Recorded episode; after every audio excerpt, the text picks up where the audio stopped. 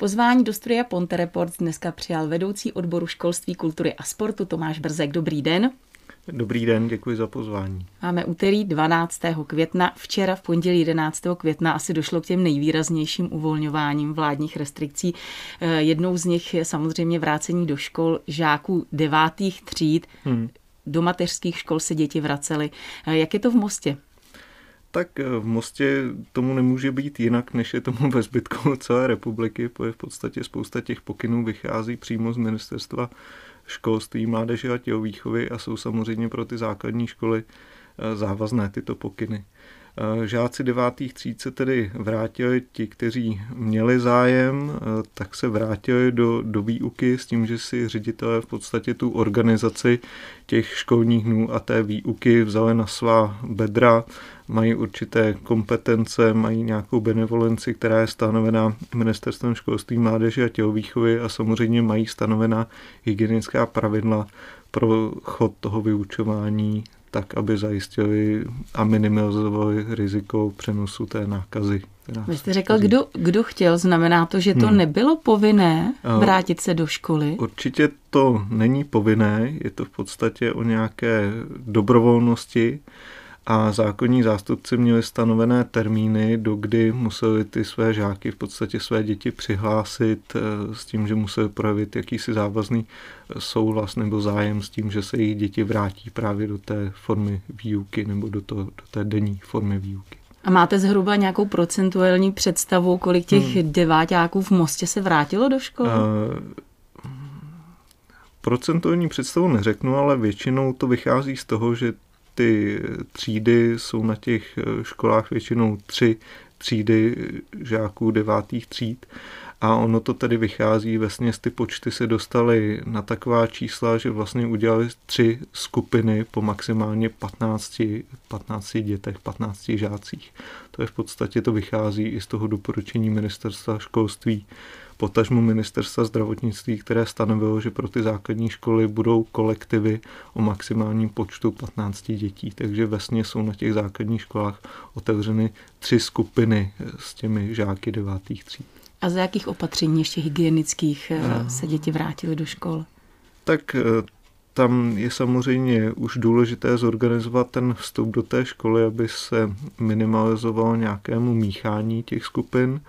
To znamená, že oni můžou začínat v různých časech tu výuku. Ehm, ty hodiny nemusí být klasicky po 45 minutách, ale mohou být prodloužené a je to namíchané tak, aby vlastně ty skupiny měly ty přestávky, jakoby, aby to vycházelo každé té skupině jinak, aby nedošlo k tomu, že ty děti v podstatě tehle v úvozovkách izolujeme a potom bychom jim vyhlásili všem přestávku a oni by e, přišli spolu do kontaktu a mohlo by dojít tedy k nějakému potenciálnímu přenosu e, toho onemocnění. Samozřejmě rodiče museli prohlásit, že ty děti nepřišly do žádného kontaktu s nemocnými nebo že se nemohli nakazit v poslední době, eh, že jsou si vědomi v podstatě nějakých rizikových skupin osob eh, a potom, co to rodiče vlastně tady to prohlásili za ty své žáky, eh, tak žáci se mohli vrátit do, do škol s tím, že ta organizace výuky je tedy časově odlišená, aby nedocházelo k promíchávání skupin. Samozřejmě jsou ta pracoviště vybavená dezinfekcí, aby si mohly děti dezinfikovat ruce. Jsou vybavena standardně mílem nějakými papírovými ručníky.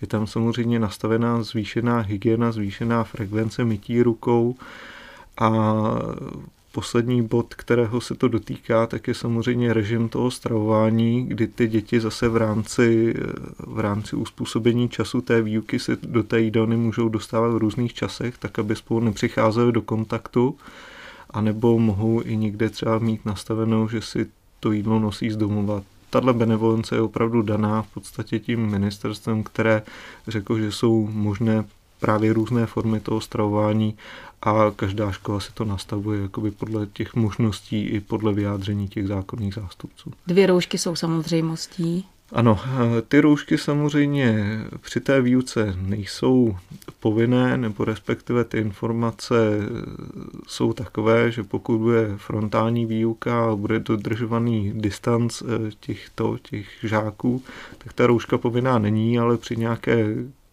spolupráci Eh, kdy v podstatě si ty děti zhlukují, tak ta rouška už by se nasadit měla. Samozřejmě pro ten pohyb venku před školou, tak musí přijít s tou rouškou.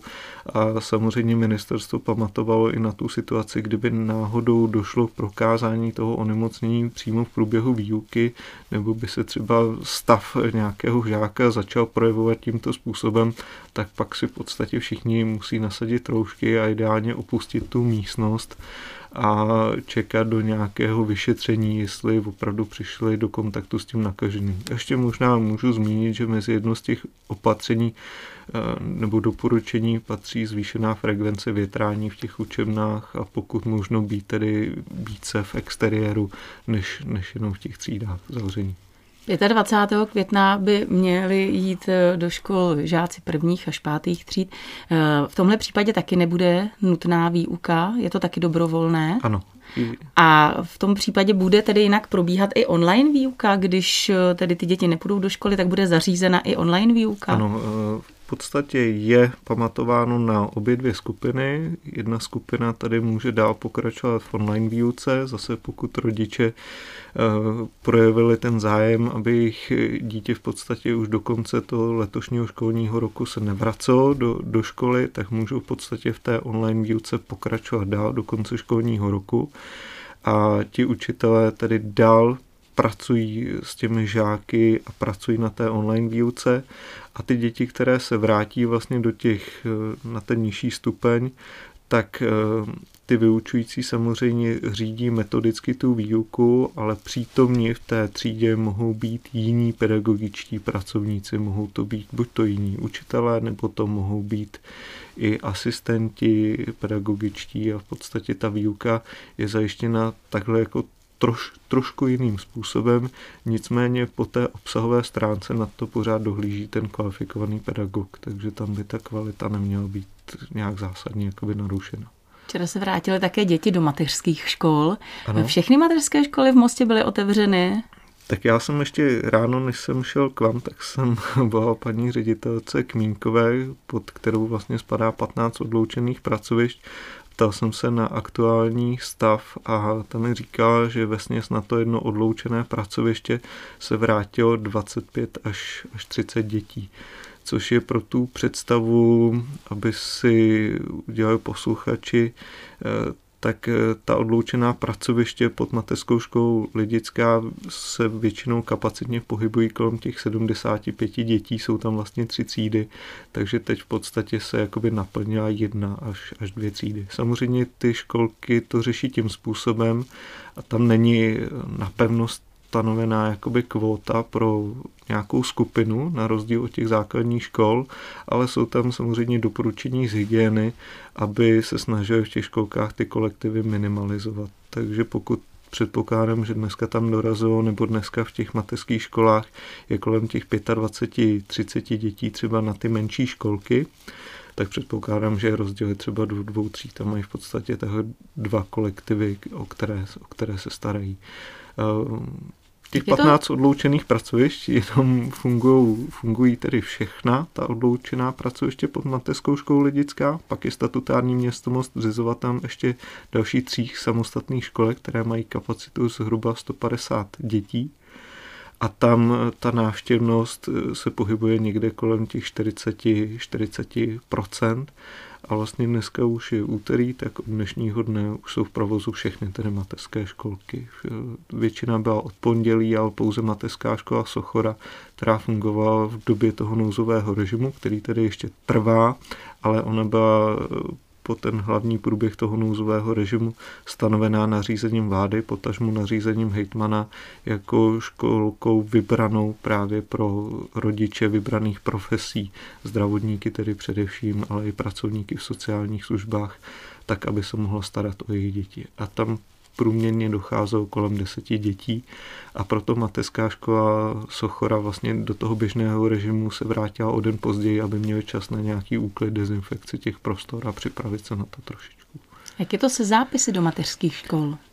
V současné době je v podstatě zákonem stanovený nebo otevřený termín pro zápisy do mateřských škol. My jsme úplně postupovali úplně stejně jako u zápisu do základních škol, to znamená, že jsme pořádali rodičům možnost osobně dojít, avšak bez těch dětí, eh, dojít na, na ty mateřské školy a v podstatě tu přihlášku tam vyplnit nebo vhodit ji do těch připravených boxů, eventuálně se tam zeptat.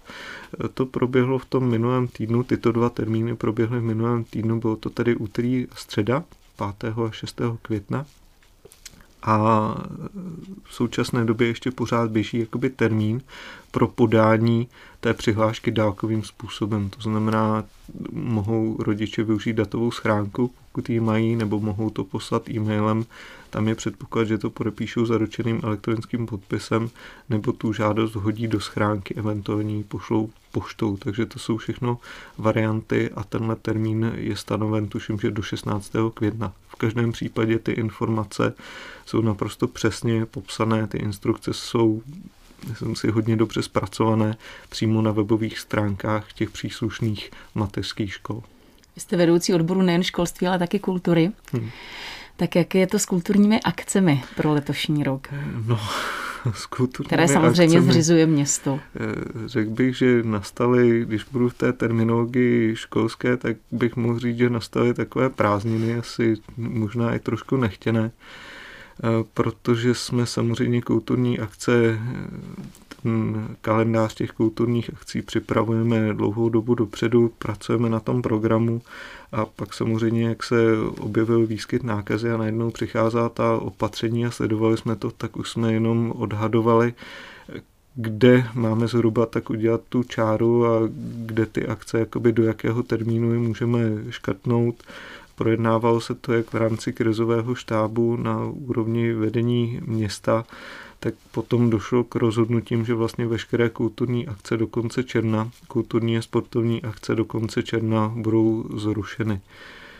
Vzhledem k tomu, že jsme sledovali i ty informace, jak přicházely z vlády, tak eh, tam už v podstatě zazněla pro nás důležitá informace, že veškeré velké letní festivaly se neuskuteční a to se nás samozřejmě dotklo nejvíce, protože v průběhu toho roku velmi intenzivně připravujeme Mosteckou slavnost, což je naše největší kulturní akce. A tam už nám bylo tedy s velkou pravděpodobností jasné, že tahle akce se v letošním roce neuskuteční. Sledovali jsme to postupně vlastně i všichni ostatní pořadatelé velkých kulturních nebo řekněme těchto festivalů postupně dávali do, do éteru informace, že se zruší například když budu v našem regionu do Česná, ale pokud půjdu i mimo region, tak vlastně poslední, kdo vytrvával do posledních chvíle, tak byl pořadatel Karls of Ostrava. Ti tedy taky už potom oznámili, že, že je konec. A vlastně dneska v médiích ta informace je k dispozici nebo neustále se zmiňuje, že se vlastně ty velké kulturní hudební akce pro letošní rok zrušily, ale pořád ještě nikdo neví, jak to bude pro ten příští rok. To je přece jenom udělat akci, kdy se budu bavit o té mostecké slavnosti pro 30 tisíc lidí, tak jakoby na začátku září je velké sousto asi pro každého epidemiologa, je to taková jako noční můra asi v případě řízení nějakých krizových opatření. Takže folkový most a veškerá i takové ty menší třeba akce hudební, které budou třeba Aha. během léta nebo i někdy v tom září a tak, tak všechny budou zrušeny.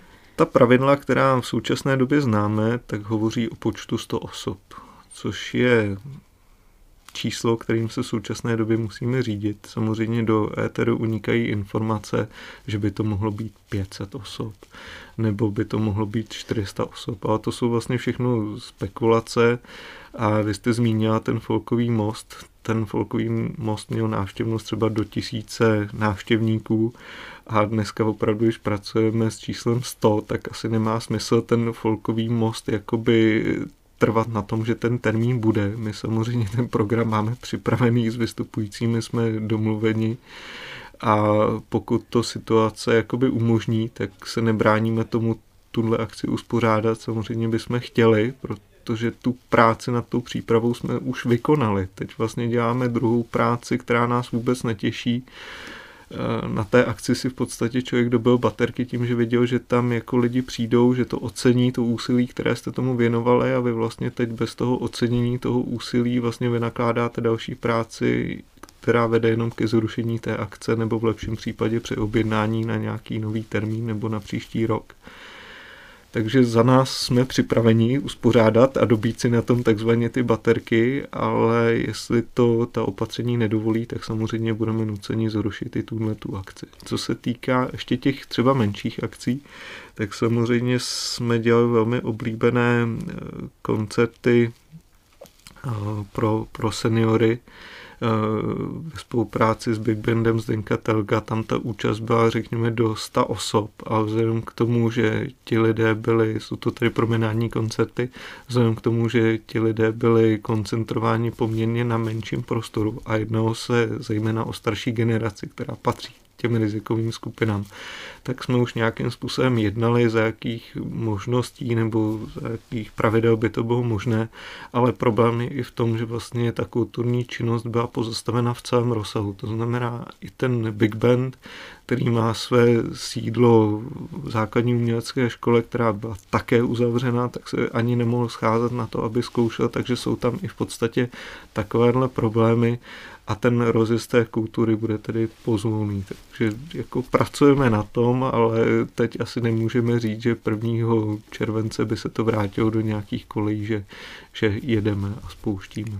Pojďme už eh, hmm. jenom tak eh, rychle. Eh, bude taky uzavřena alchymistická dílna magistra Kellyho na hradě hmm. Hněvín. Ta bude celou sezónu uzavřena, ale vím, že město ji využije k renovaci, že se tam budou dít nějaké, budou se tam renovovat expozice. Sportovní hala už je otevřena? Sportovní hala už funguje. Kdo sleduje webové nebo facebookové stránky sportovní haly, tak ví, že sportovní hala se vrátila nějakým způsobem k životu, samozřejmě za dodržení všech těch stanovených pravidel, to znamená 100 osob na sportoviště pro tu sportovní halu.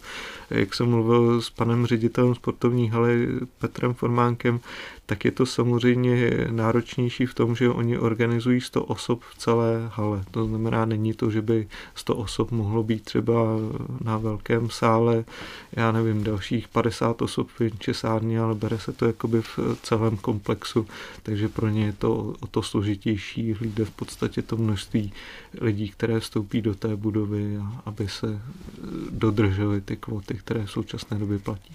A pro spokojenost eh, Mostečanů se také už rozjedou brzy úterní prodejní trhy, ale také bleší trhy. Takže tam to začne kdy, tam to odstartuje kdy? Eh, já se přiznám, že ty bleší trhy nejsou v gesci mého odboru. Já mohu mluvit třeba za farmářské trhy, protože farmářské trhy zatím eh, jsme jako odbor organizačně stále vypomáhali, co se týká především toho kulturního programu a ty farmářské trhy, vlastně jak přišlo nařízení, že farmářské trhy mohou, tak eh, jsme na to spolu s organizátorem eh, těch trhů s panem Weberem zareagovali a vlastně asi čtyři dny na to, nebo jestli to nařízení se uvolnilo ve čtvrtek, tak v sobotu hned proběhly. A jak byli lidé disciplinovaní? Ehm, myslím si, že všichni to chápou a dneska to vidíte i na těch jakoby obchodních centrech, že obchodní centra se sice jakoby otevřela, ale že by se tam valily davy lidí, to, to se nestalo. A v případě těch farmářských trhů to opravdu probíhalo v tom duchu, že když jsme tam v těch předchozích ročnících to koncipovali i jako kulturní zážitost, to znamená objednali jsme doprovodný program a ty lidi to brali nejenom takže si přijdou nakoupit nějaké ty regionální produkty a nakoupí přímo od těch farmářů, ale brali to samozřejmě jako místo to a možnost potkat se se známými, poklábosit, prohodit se nového, tak dneska to bylo opravdu v duchu nakup a odejdi, nebo ten ročník byl v duchu nakup a odejdi eh, s tím, že dodržovali ty distanci, rozestupy. Myslím si, myslím si, že lidi si na to jakoby zvykli a že chápou, že chrání především sebe těmito pravidly. Samozřejmě ty stojany z dezinfekcí se stávají takovým standardem, takže to všechno bylo zajištěno a ta akce proběhla bez nějaké jako újmy, věřím. Já už jenom doplním, že úterní prodejní trhy odstartují tady u nás v Mostě 26. května. Já moc děkuji za návštěvu, za váš čas. Dnešním Děkuji. hostem studia Ponte Reports byl vedoucí odboru kultury a sportu Tomáš Brzek.